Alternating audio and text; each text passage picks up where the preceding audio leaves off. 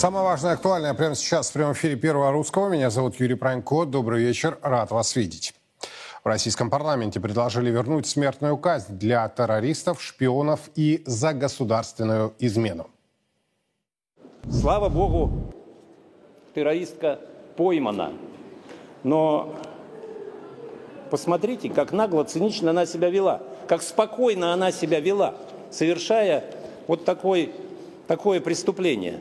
Потому что очень хорошо поработали с ней одним из аргументов, э, с помощью которого вербуют вот многочисленных, я говорю, посмотрите на э, то количество подрывов, которое сейчас в новых регионах совершается.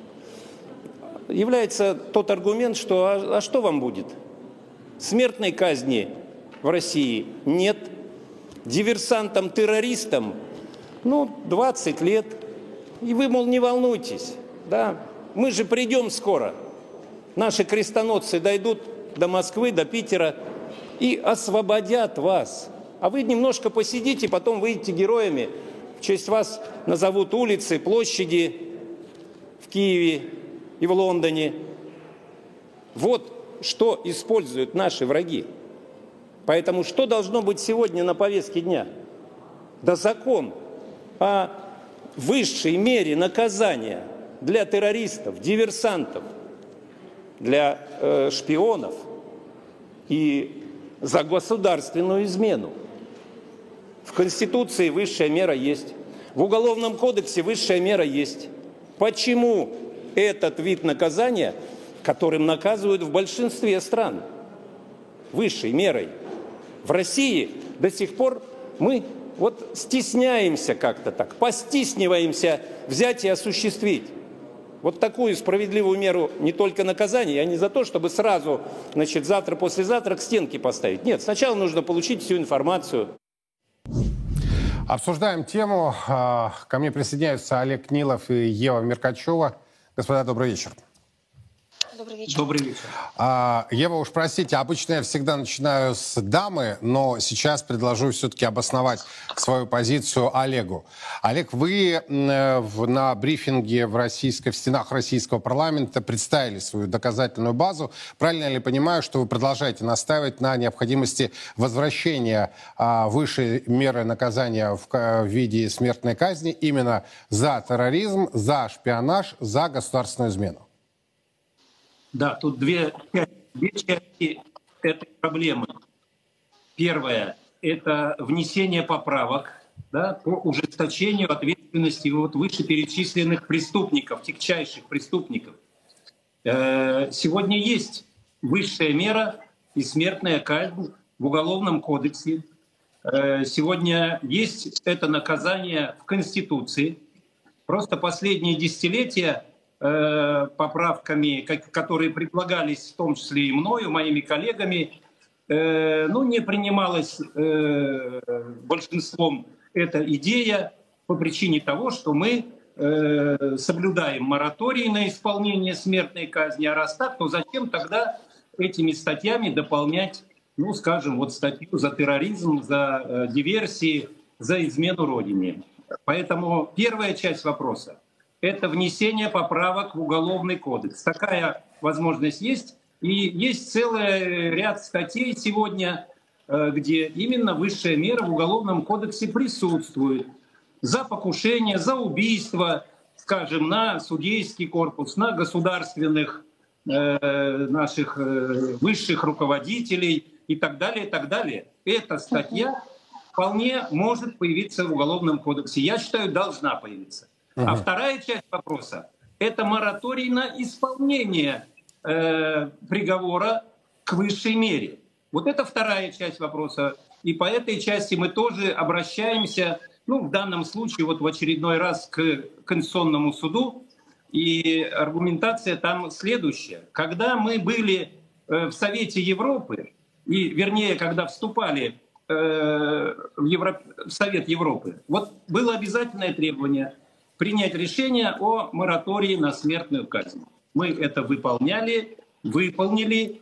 Э, да, там протокол номер 6 соответствующий так и не был ратифицирован Россией, где об этом обязательстве говорится, но надо отметить, что там именно э, четкие слова записаны.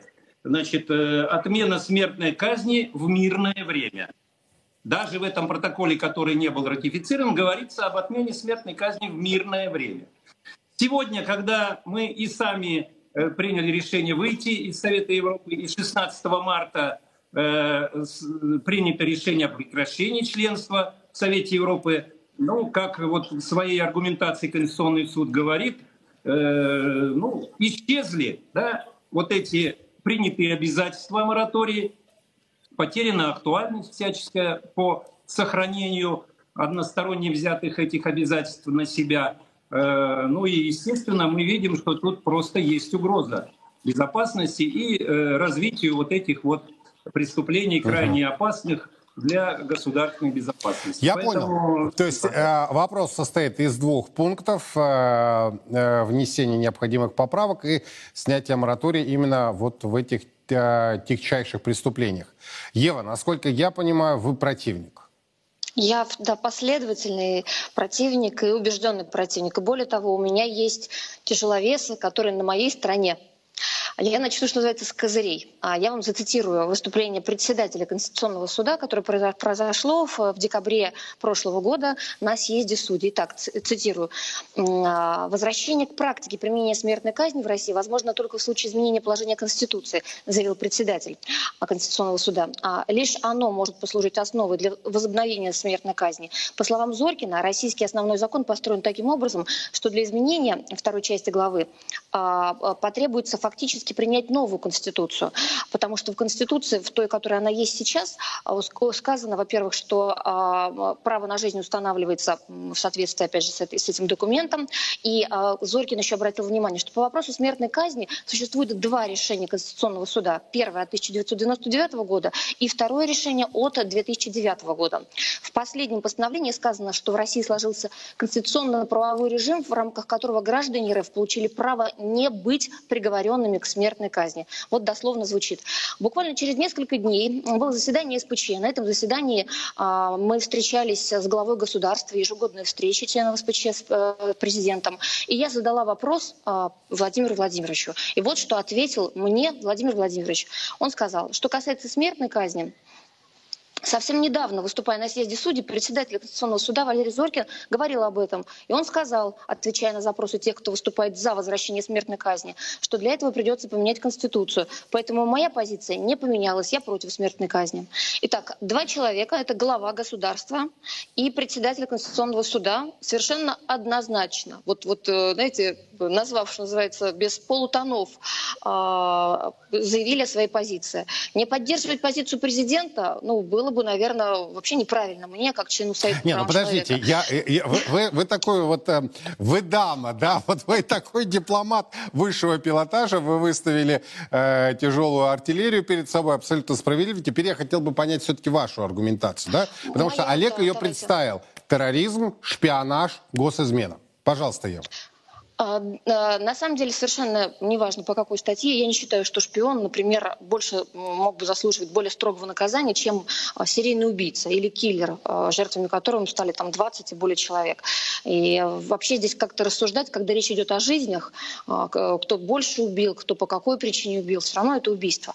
В нашем законодательстве есть такое лишение свободы в виде пожизненного, ПЖ. Так вот, что оно собой подразумевает? Что человек, оказавшийся там, никогда уже не вернется вернется. И хоть в законе сказано, что через 25 лет они могут проситься на условно-досрочное освобождение, на сегодняшний день никому еще такого условно-досрочного освобождения не предоставлялось. Соответственно, все эти люди, которые получили пожизненный срок, а, у них только два Э, собственно, один единственный путь э, из колонии – это, что называется, вперед ногами на кладбище.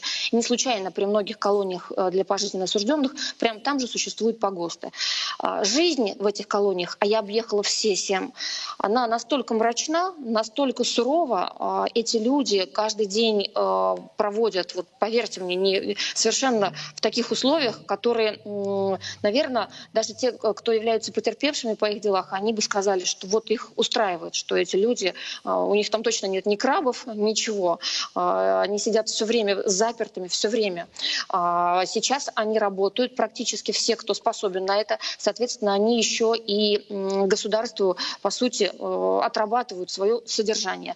В частности, есть такая колония «Черный дельфин». Так вот, они поднялись на уровень полного, по сути, полного возмещения тех расходов общества и государства, которые несет на их содержание.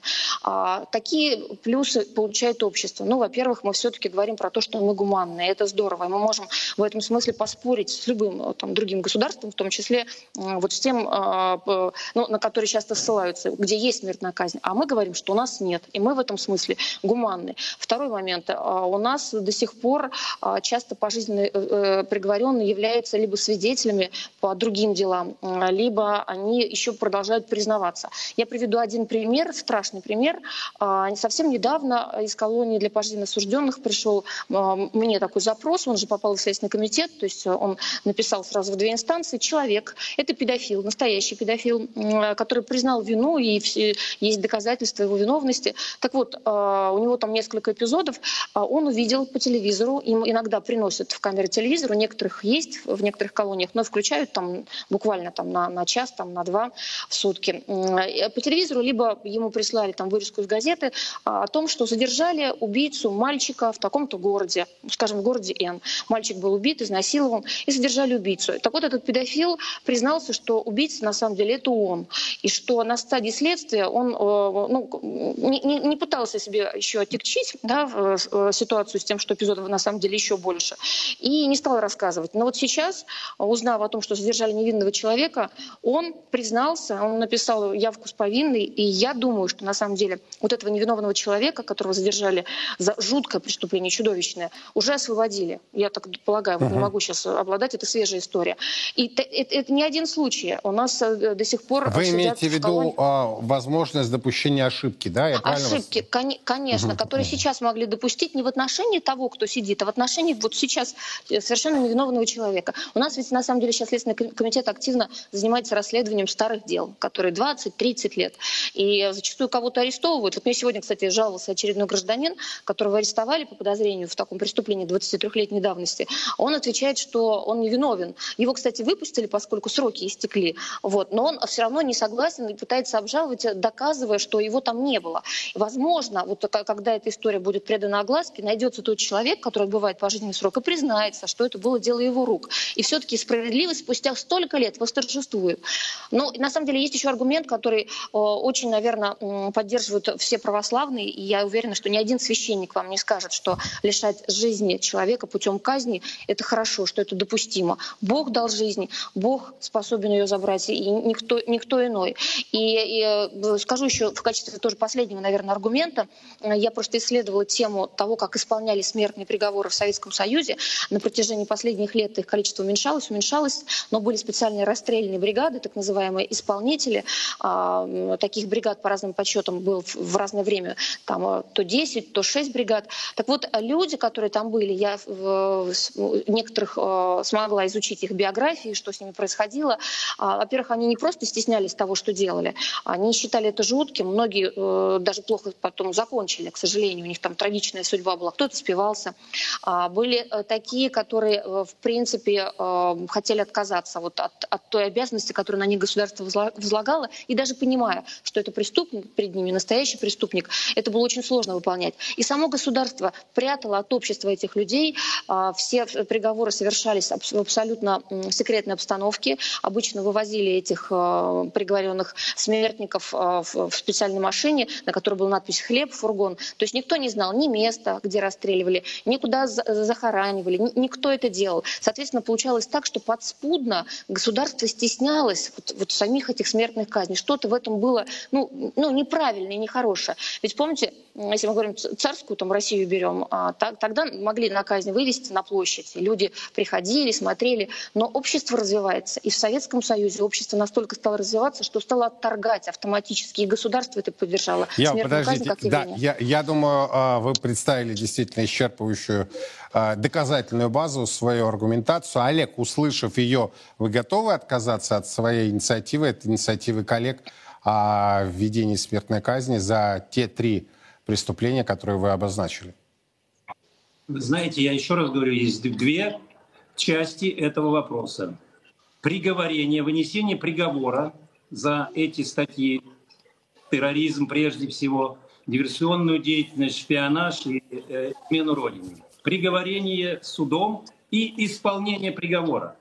Вот э, эти части действительно должны быть разнесены во времени, может быть, э, на многие годы, да, до тех пор, пока не будет 100% доказательной базы и признания самого преступника. Ну, согласитесь, вот те самые палачи, да, нацисты, которые сами снимали себя, когда они казнили пленных наших раненых и любовались собой в эфире на фоне этого Э, преступления, когда сжигали заживо, когда видео документально все подтверждается, что вот принес бомбу, вот убил одного или многих человек. И вот это уже нет сомнений. Когда нет сомнений, тогда, я считаю, приговор может быть приведен в исполнение.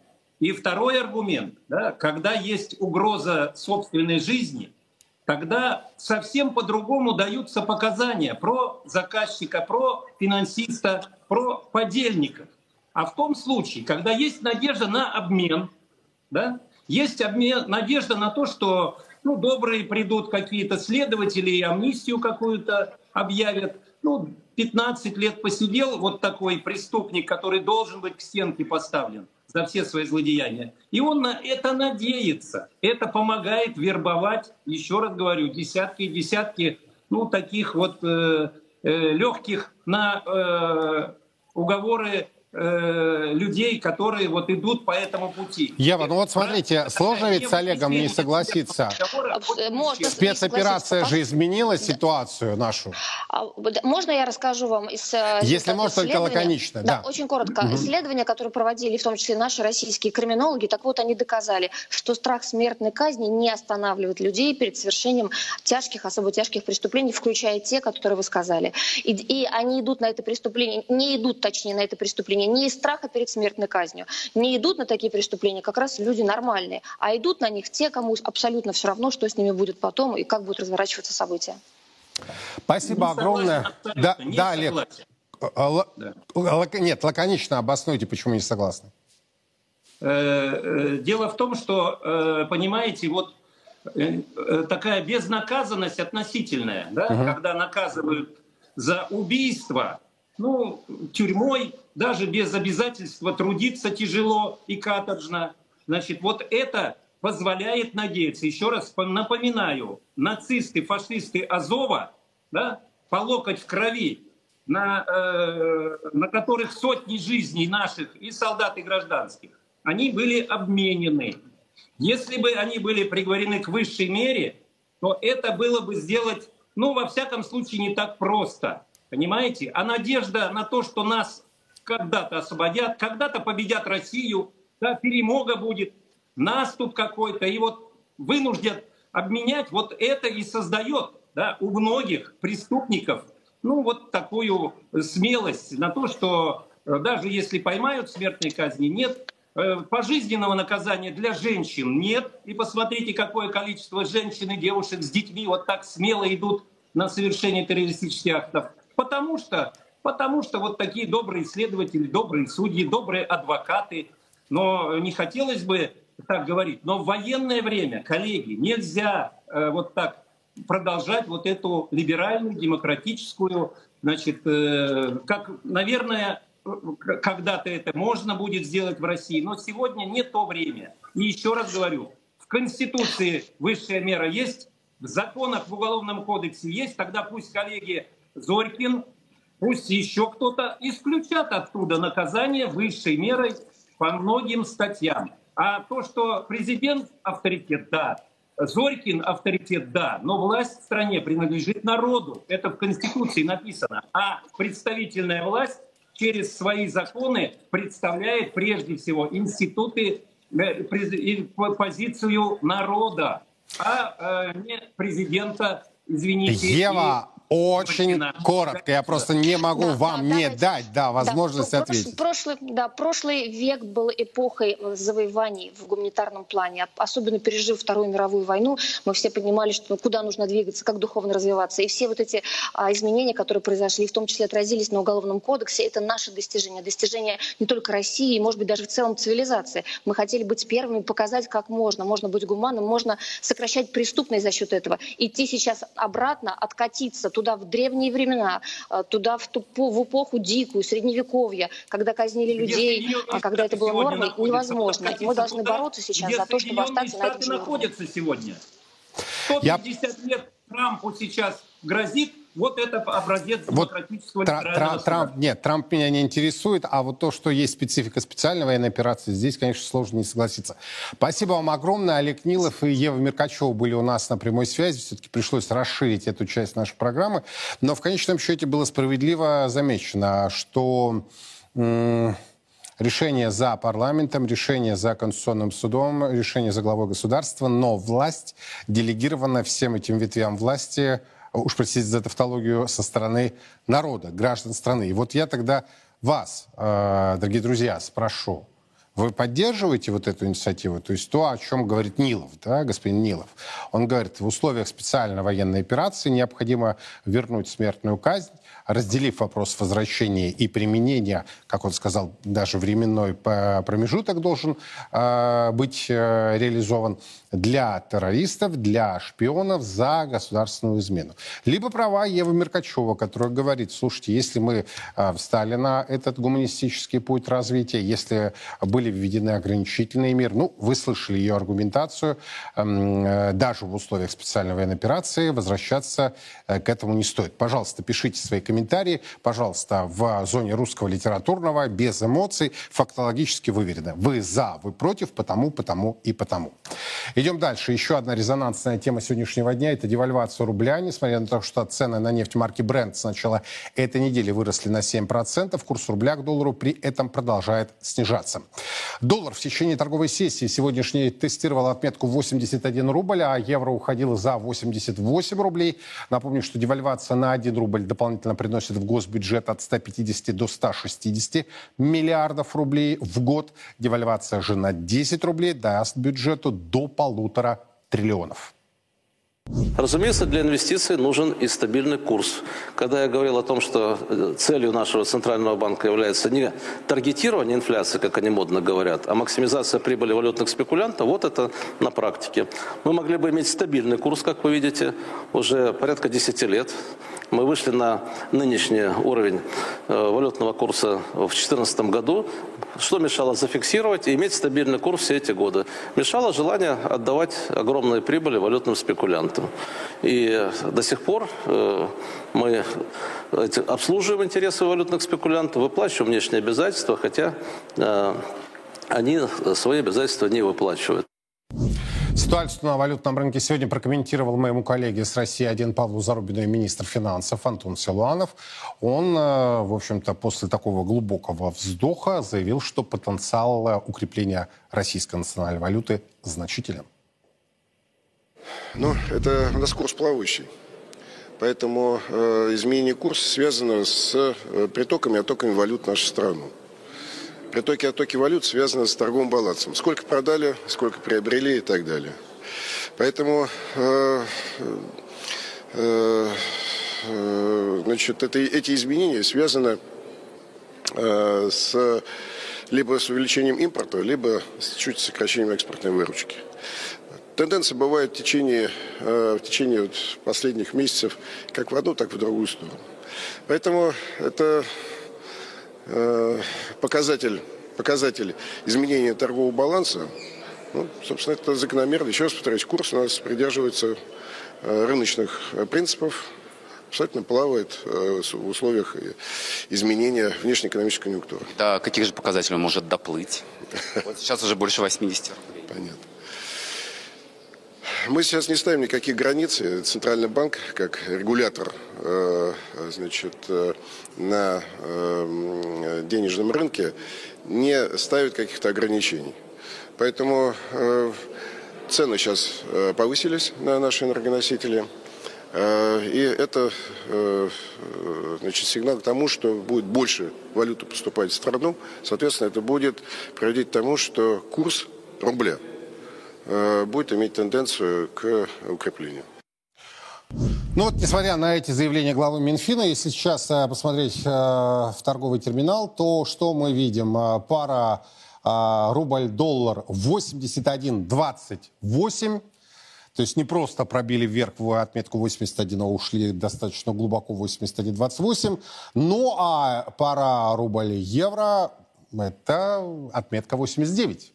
88-99. То есть в любую секунду терминал может показать э, пересечение границы и уже не тестирование, а пробивку вверх отметки э, в 89 по европейской валюте. Ян Арт ко мне присоединяется. Ян, добрый вечер. Добрый вечер. Так кто же прав-то в этой ситуации? Рынок или министр финансов, который говорит, слушайте, ну подождите чуть-чуть, и начнется укрепление российского рубля? А вы вот призывали после первого сюжета своего, да, что оставаться в зоне литературного это только комментатором. Все сложно оставаться? Тоже. Мне тоже надо оставаться? Конечно, да. Тогда ну, мы с вами интеллигентные путем. люди. Да, да, да, пойдем долгим путем. Помните замечательный фильм «Обыкновенное чудо»? Там король рассказывал, говорит, был очень безвольный человек, мой прадедушка, когда дуби, э, душили его любимую жену, он стоял рядом, говорил, потерпи, может, обойдется.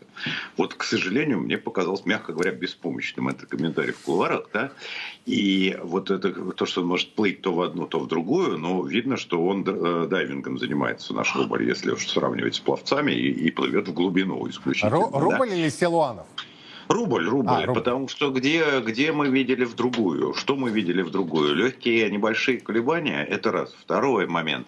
Вот сейчас цены на наши энергоносители выросли. Простите, но они выросли примерно неделю назад, когда версия, что банковский кризис США вызовет мировой э, кризис, в общем-то, разлетелась, и с экономикой мировой все относительно в порядке, насколько может быть в этом году.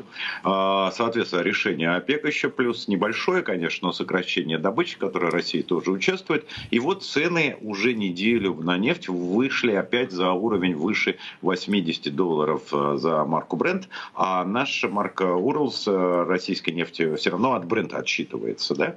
И вопрос, э, но в, эти, в эту же неделю как раз рубль сделал принципиальное пике вот ниже 80 рублей за доллар. Тогда какая связь, о чем говорит министр? Может быть, я не понял но, но, но я думаю, что никто не понял. Да? И э, третий момент, это, помните, в июне прошлого года я постоянно ссылался последние полгода на эти слова, Андрей Белоусов, который, по моим ощущениям, из всех вице-премьеров меньше всего пиарится, да, и больше занят делом. Хорошим, плохим, это другой вопрос. Но он такой вот технический человек, без, э, без создания имиджа. Он говорил, что, ребят, нам нужен диапазон 75-85. Мы держали укрепленно, держали, держали, держали, и, возможно, передержали, что Сегодня этого диапазона не хватает. И вот мы увидели эту девальвацию уже за пределы 80, да? А, понятно, что... 81, только... если уже 80, теперь ну, быть точным, думаю, да. Да, я думаю, что, кстати, сейчас немножко поколеблется в разные стороны, чисто технически, но это ничего особо значить не будет. Я думаю, что понятно, что при такой бюджетной дыре э, вот, валютные доходы и рублевые расходы можно частично хотя бы стянуть э, края этой дыры за счет девальвации рубля. И я даже готов, как гражданин России, ее частично принять, хотя сейчас меня в комментариях осудят. По одной простой причине. Мне не нужен рубль по 50, при котором завтра зато все рухнет. Да? И врачи, учителя, э, там, я не знаю, полицейские, еще кто-то будут, э, перестанут получать зарплату. Да? Нам такой, такой ценой тоже не нужен. Но вопрос в том, что, ребята, куда сейчас-то мы идем? Вот э, с таким сползанием рубля. И зачем вы кормите разговорами о том, что, ну нет, ну подождите, ну это же он плавает, вот он просто туда поплыл сейчас, там поплескается и вернется к берегу. Ну нет ведь ни одного человека, который в это поверит. Ну а потом, я, я понимаю, когда слышу аргумент, в том числе и из уст э, господина Силуанова, о том, что, значит, вот один рубль это 150 миллиардов, да, а 10 рублей это вообще полтора триллиона, я понимаю, что э, эта элементарная арифметика, она очень соблазнительная. Однако, ради чего мы наполняем бюджет? Для того, чтобы затем выплачивать пенсии, для того, чтобы выплачивать пособия, содержать образование, здравоохранение и далее по списку, да, джентльменскому, который утвержден парламентом и президентом. Однако, ребята, у меня возникает вопрос. Вы эти деньги девальвируете. Вы их девальвируете. Своей девальвацией вы девальвируете эти выплаты. То есть вы попадаете вот в этот замкнутый круг, когда... А, и я еще молчу про то, что у вас рывок инфляции происходит на этом фоне. Сколько бы вы ни рассказывали, вы, я имею в виду, Ян, они нам, да, а, и глава ЦБ, и глава Минфина, и глава правительства, они нам все рассказывают. Инфляция и глава государства, они же ему тоже уже передали эти документы, что вот уже, вот, вот, вот, она почти уже нулевая, да, вот, ну еще чуть-чуть, ну ладно, 4% по году. Ну да. Но это же ну, теперь ну, у них никуда не годится. ЖКХ, теперь у них, э, соответственно, растет металл, цемент. Какая нулевая? Она, скорее всего, хоть чуть-чуть, но ускорится. Вот, Юрий, вы абсолютно правы, потому что получается так, что мы опускаем рубль, чтобы исполнить бюджетные обязательства, мы их исполняем. Народ говорит, а чего так мало? И мы немножечко прибавляем, причем такими темпами, что народ говорит, э, ну вы издеваетесь, что ли. Вот если грубо описывать ситуацию. Вы абсолютно правы, вы могли бы не прибавлять пособия, вы могли бы не индексировать пенсии, если бы вы повернули этот процесс в обратную сторону. Но, с другой стороны, понятно, что дыра в бюджете огромная, и э, просто нет работы над решением вот системным. Не из серии, вы знаете, нам 28 марта откуда-то привалили 2,5 триллиона, вот не так все страшно. Или вы знаете, мы опустим рубль, и, соответственно, дыра уменьшится ну, а, пропорционально, она станет меньше ну, там, на 5-10%. Угу. Системное это решение. Как будем решать дыру? Вот этого нет. Ощущение, что вот все сидят именно в позе этого короля, который потерпи, может, обойдет. Но э, я думаю, вы со мной согласитесь. Слава богу, хоть Силуанов э, отреагировал. Я сегодня написал, э, ведь уже неделя идет девальвация, де-факто, если ее рассматривать, да? Я говорю, а э, что-то я не пойму, а почему никто не выходит и не разговаривает с журналистами? Но, слава богу, хоть Зарубину дал комментарий министр финансов. Глава ЦБ продолжает молчать. Ян, спасибо большое. Ян Арт у нас был на прямой связи, пока мы с Яном общались. Сейчас еще посмотрю на торговый терминал, ну, я уже вижу, что пара а, рубль-евро, пробивка вверх отметки 89, и евро уже стоит а, дороже 89 рублей. А доллар пара 81.32. Павел Самеев ко мне присоединяется. Павел, здравствуйте. Добрый вечер. Ну что, вот кроме девальвации больше никак не решить текущие вопросы, на ваш взгляд? Ну, начнем с того, что, конечно, не очень понятно все-таки, э, какая главная причина того, что происходит на этой неделе. Да? То есть э, считать, что это исключительно, как бы, ну так скажем, э, рукотворная, что ли, да, девальвация, которая имеет целью улучшения ситуации с бюджетом, а ну, действительно, конечно, опубликование свежих цифр и дефицит больше, чем, в принципе, предполагали да, вот по первым месяцам. Он больше, действительно, он даже больше, чем планируемый за год. Но, опять же, тоже цифра еще пока не дают э, каких-то оснований прогнозировать, что будет по итогам года, но, тем не менее, это уже какая-то необходимость э, улучшать ситуацию с бюджетом, она есть. Но мы уже много раз обсуждали, что э, недостаточно, э, очевидно, используется история с, с привлечением через э, госдолг, через увеличение госдолга, хотя хотя бы этот э, момент э, разморозили, да, и вот это как раз тот инструмент, который надо активнее использовать, на это есть спрос, это э, то, что было почему-то у нас э, практически, ну, не, не под запретом, но как-то к этому э, инструменту всегда относились как к какому-то э, самому не, неблагоприятному, неудобному, неправильному, но это противоречило там всем этим консенсусом, скажем так, да, которые приняты у наших э, западных институтов, которые нам советовали, как правильно действовать.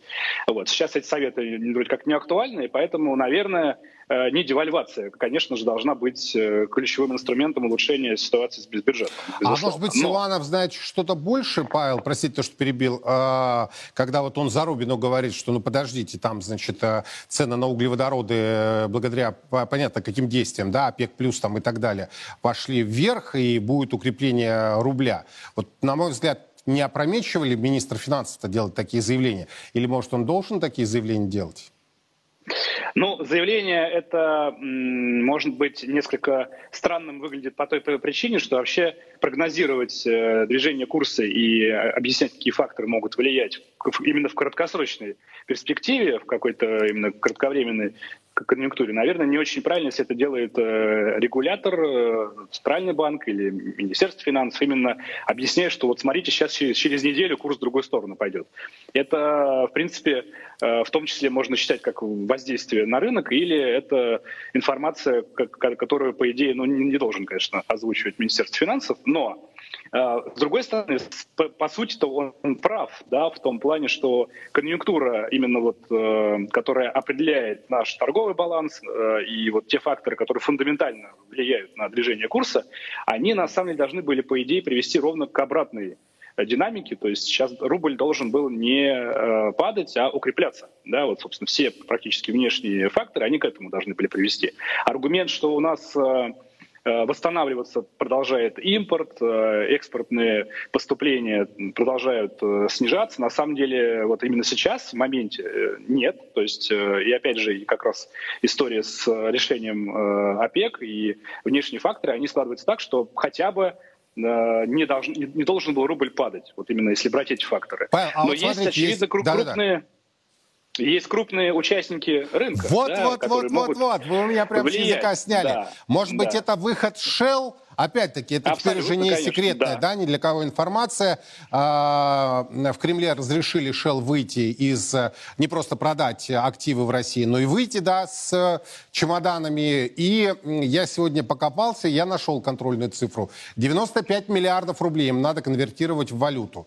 Ну, достаточно серьезная сумма серьезные суммы и в масштабах э, нашего рынка вот в текущей ситуации, когда действительно, да, это некий баланс между тем, как экспортеры и импортеры предъявляют спрос на валюту и на рубль, соответственно, а, при том, что другие крупные игроки, которые раньше были в большем, большем э, объеме на рынке, сейчас практически отсутствуют. Очень слабо э, на рынок влияют сейчас действия банков, самих по себе, как участников uh-huh. валютного рынка.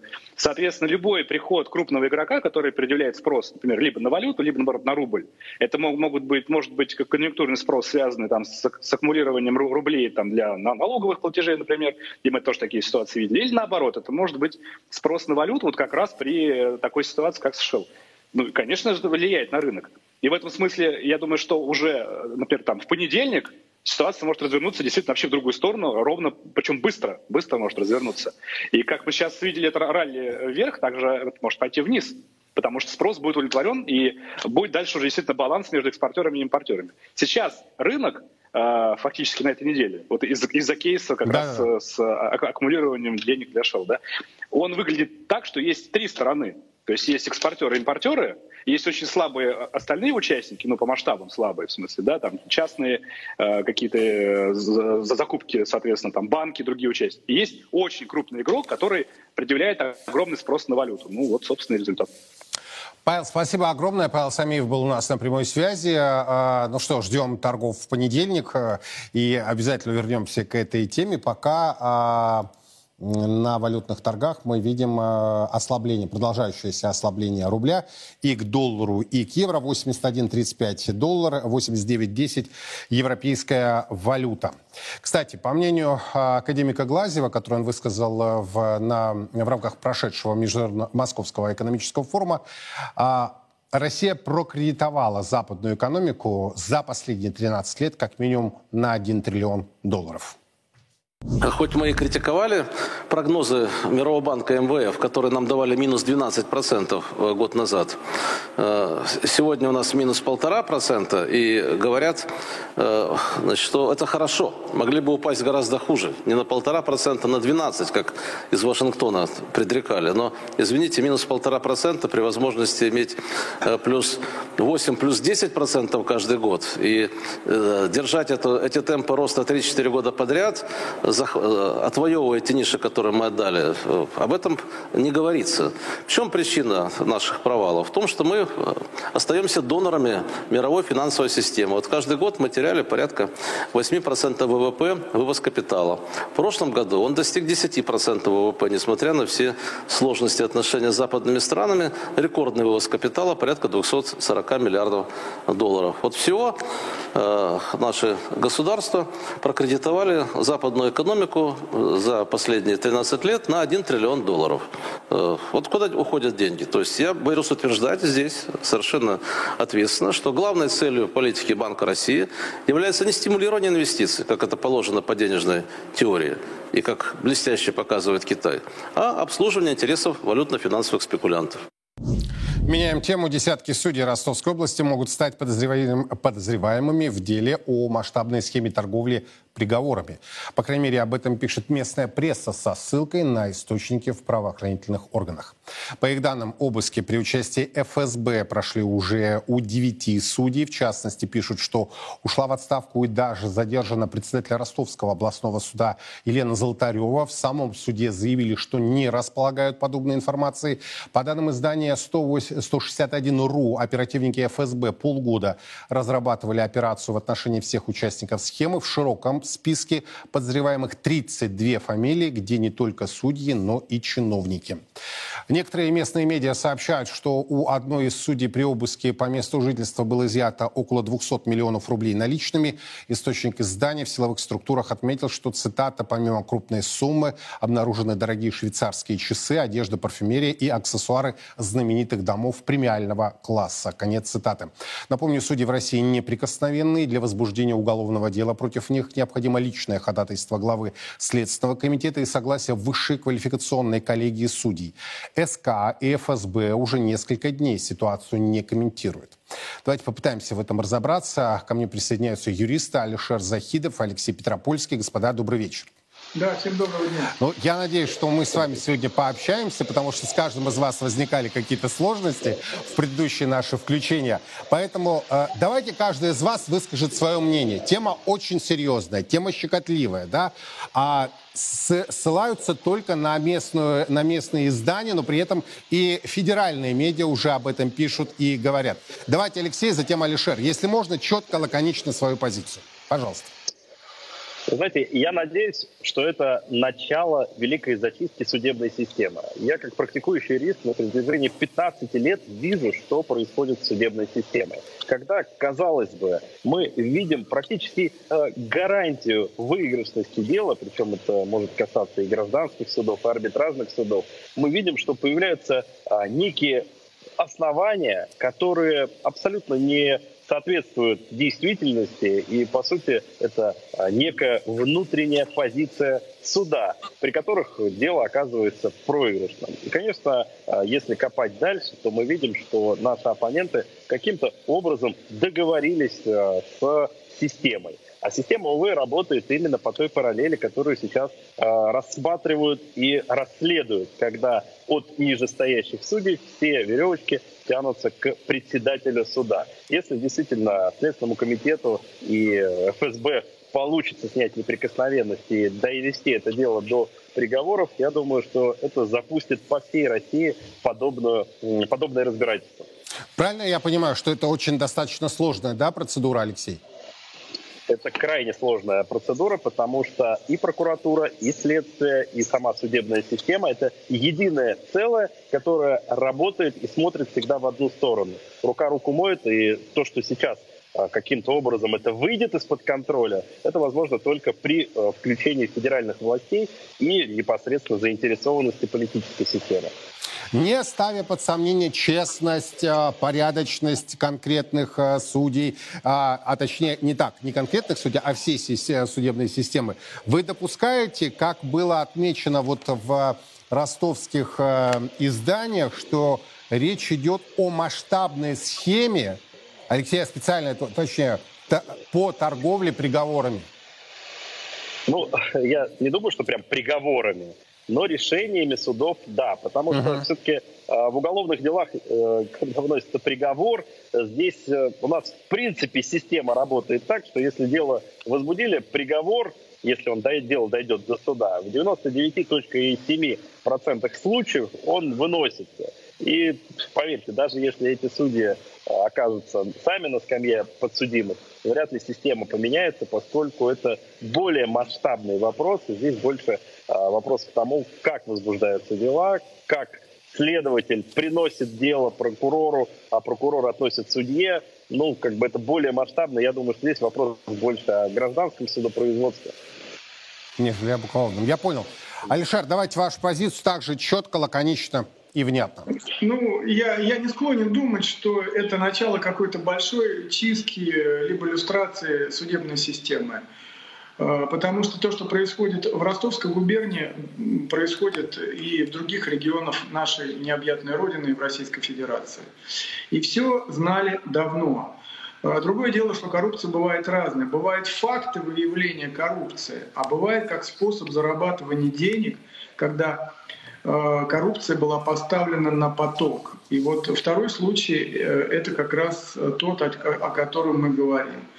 Конечно, ФСБ знала об этом давно и загодя. И я думаю, что вот это является следствием столкновения каких-то интересов. Просто так само по себе это не будет. Да, была лавина жалоб, наверняка Верховный суд до статуса Лебедева доходило. Но все это держали до поры до времени. Но в какой-то момент было, видимо, принято политическое решение, а судья у нас это государево око, государево, потому что президент своим указом назначает на должность того или иного человека. Я думаю, было, видимо, принято решение именно по этому региону по какой-то причине. И статус расследования — это ФСБ. Э, то, и, то есть, видимо, причем не просто ФСБ, а московская ФСБ, центральная, федеральная ФСБ, чтобы до него... Центральный аппарат. Центральный аппарат, чтобы они, до него не могли э, дотянуться чемоданы денег и коррупционной связи на, на местах, чтобы э, дело пошло по какому-то нужному и запланированному Но при этом никто ничего не комментирует. Нет ни комментария СК, ни комментария ФСБ. Ну, это признак э, работы этих структур, чтобы не выносить, скажем так, э, на люд вот этот позор. Но потому что это позор. Это нельзя по-другому назвать. Это позорище судебной системы. Э, даже при всем том эмоциональном окрасе, который там журналисты пишут в своих местных статьях, но по факту-то это позор, потому что есть восьмая статья закона о статусе судей, где говорится, что они обязаны руководствоваться законом, и совестью, на минуточку. Ну, не знаю, вон вспомните, конечно, судья, я с вами согласен, это особый статус а, назначения со стороны главы государства, персональное причем, да, но вспомните да. истории, а, связанные с представителями госавтоинспекции, а, да. с, этим, э, да. с этой цыганщиной самой настоящей. Масса да, же этих историй. Да, все, все верно. Поэтому вот эта вот чистка, она, смею предположить, конечно же, будет и доведена до какого-то конца, до какого-то. И ряд судей действительно лишатся не только статуса, но и сядут и будут отбывать реальную изоляцию, реальное осуждение. А, но э, ожидать каких-то глобальных изменений, ну, я как-то вот не склонен. Не разделяете, да? Я понял. Не, не, не разделяю. Алишер Захидов, Алексей Петропольский об очень важной теме, которая сейчас обсуждается не только в Ростове-на-Дону, где, по информации местной прессы, проводится а, следственные мероприятия со стороны органов государственной безопасности в части местного корпуса судей. Еще раз подчеркну, это данные местных медиа, а ни СК, ни ФСБ данную информацию не комментируют. В Ростовском областном суде заявили, что не владеют подобной информацией. Но вот успеем еще одну тему все-таки обсудить, внешнеполитическую, она очень э, важна. Накануне Зеленский прибыл с визитом в Варшаву, а президент Франции сегодня прибыл в Пекин, где провел переговоры со своим китайским коллегой. А встреча Макрона и Си Цзиньпиня в Пекине продолжалась полтора часа, была откровенной и конструктивной, заявили в Елисейском дворце. По признанию французского лидера, он призывал китайского лидера не допустить использования ядерного оружия в нынешнем конфликте на Украине, а это подразумевает соблюдение международных договоров в данной сфере. А в Кремле уже прокомментировали сам факт встречи лидеров Китая и Франции. Безусловно, Китай э, обладает весьма эффективным и внушительным потенциалом по оказанию посреднических услуг. И недавние дипломатические успехи Китая и Пекина, собственно, это красноречиво продемонстрировали. Но в случае с Украиной ситуация пока сложная пока она не демонстрирует каких-либо перспектив для мирного урегулирования, исходя из той позиции и официальной, и неофициальной, которая декларируется из Киева. И пока иных э, путей для нас, как продолжение СПО, нет. В свою очередь, Владимир Зеленский в ходе своего визита в Польшу заявил о стирании границ между двумя странами. Цитата. «В будущем между нашими народами не будет существовать никаких границ политических, экономических и, что очень важно, исторических. Но для этого еще нужно победить». Конец цитаты из Зеленского. Была ли это метафора или руководство к действию, особенно на фоне геополитических амбиций Польши? Давайте обсудим эту тему. Георгий Бофт ко мне присоединяется. Георгий, добрый вечер. Здравствуйте. Вот на ваш взгляд, все-таки э, понятно, что и Зеленский, и Дуда, президент Украины, президент э, Польши, преследуют определенные, в том числе внутриполитические, внешнеполитические цели. Но, э, на ваш взгляд, действительно происходит такое стратегическое сближение, которое приведет к стиранию границ по версии Зеленского. Ну а, кстати, и здесь у нас в России тоже неоднократно это высказывалось, о том, что подкрепится, э, собственно, амбициозность, геополитическая амбициозность Польши за счет э, украинских или нынешних территорий, или бывших польских территорий. На ваш взгляд, чего здесь больше? Мне кажется, те, э, та точка зрения, которая сейчас высказывается в России, она не совсем корректна. А, при этом а, речь может действительно идти о стирании границ. Ну, собственно, внутри Евросоюза границы уже стерты. Поэтому, если подразумевать интеграцию между Украиной и Польшей на таком уровне, то там границы тоже будут стерты. Там, кстати говоря, недавно установлены единые таможенные и пограничные посты. То есть они совместно работают на своей границе.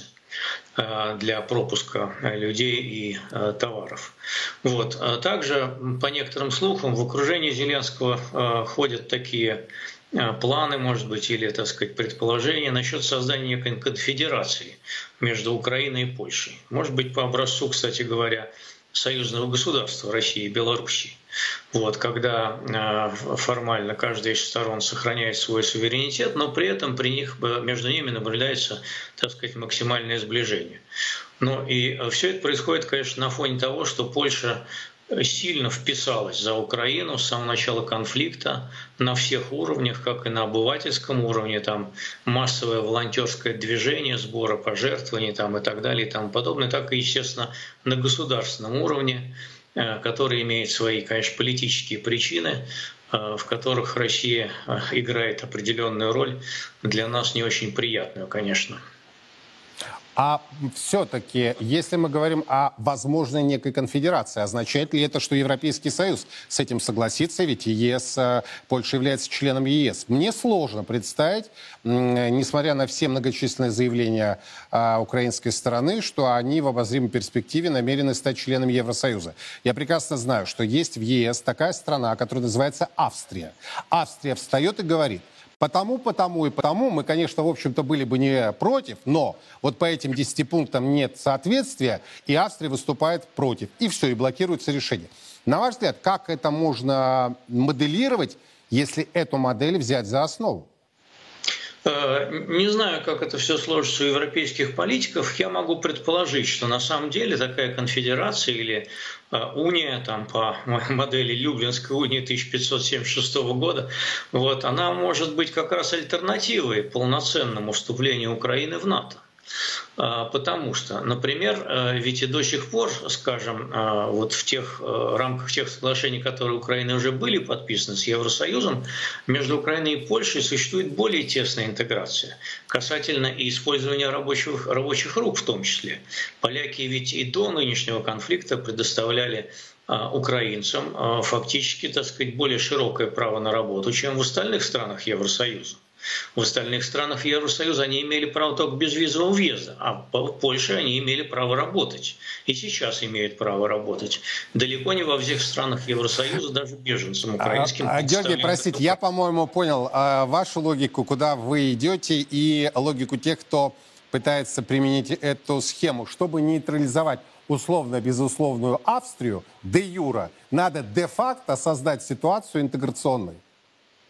Это может быть, кстати говоря, в, Европе, в Европейском Союзе же есть идеи, так сказать, разноскоростного, а, разноскоростной интеграции. Интеграции, да. Угу. Да, разноскоростной. Вот, например, для Украины это может быть такая разноскоростная интеграция. Она интегрируется с Польшей тесно, а с остальным Евросоюзом не так тесно интегрируется или вообще интегрируется, так сказать, в более отдаленном будущем. Это вполне рабочий вариант, кстати, может быть.